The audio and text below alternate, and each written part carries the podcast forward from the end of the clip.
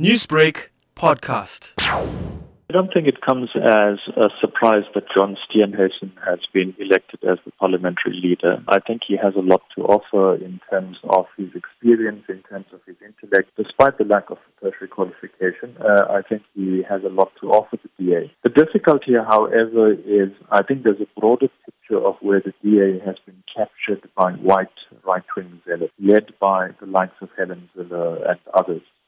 And I think that poses a great difficulty for the DA. I can't imagine there to be a huge black constituency for this kind of politics. So we know that John Steenhuisen has historically been close to Maimane for all intents and purposes, had bought into the idea of an embracing plural DA, that uh, a vision that Maimane had espoused.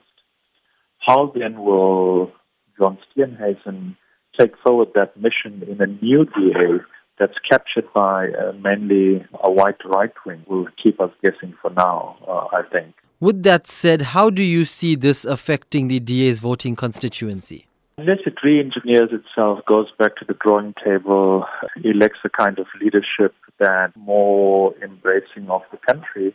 From what we know so far, a large part of the leadership is completely white. So the initial signs are not good. So if they continue in this direction, they are likely to lose I think prospective voters, particularly the black emerging middle class vote. And I think what that tells us is that there is space for a new political party that would appeal to you know, that black vote that would have gone to the DA. Uh, and for a vote in South Africa where people find it hard to find a political home. And I think the other reality is all this points to us is that there emerges more and more room on the left for a political party to emerge. There have been many experiments on the left which have all failed, but I think any viable opposition to the ANC and the DA and the kind of politics we have today is likely to emerge from the left.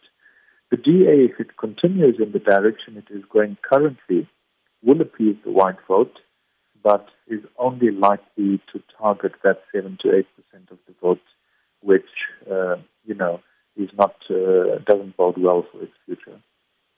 Now, Steen Steenhuisen has proved to be a tough person to go up against, always speaking his mind in Parliament, taking on other politicians.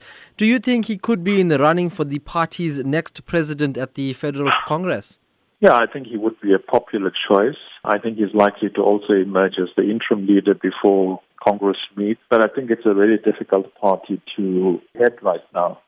I think it's a party that needs to decide whether it wants to be embracing of all South Africans or whether it wants to be embracing of a white privileged vote.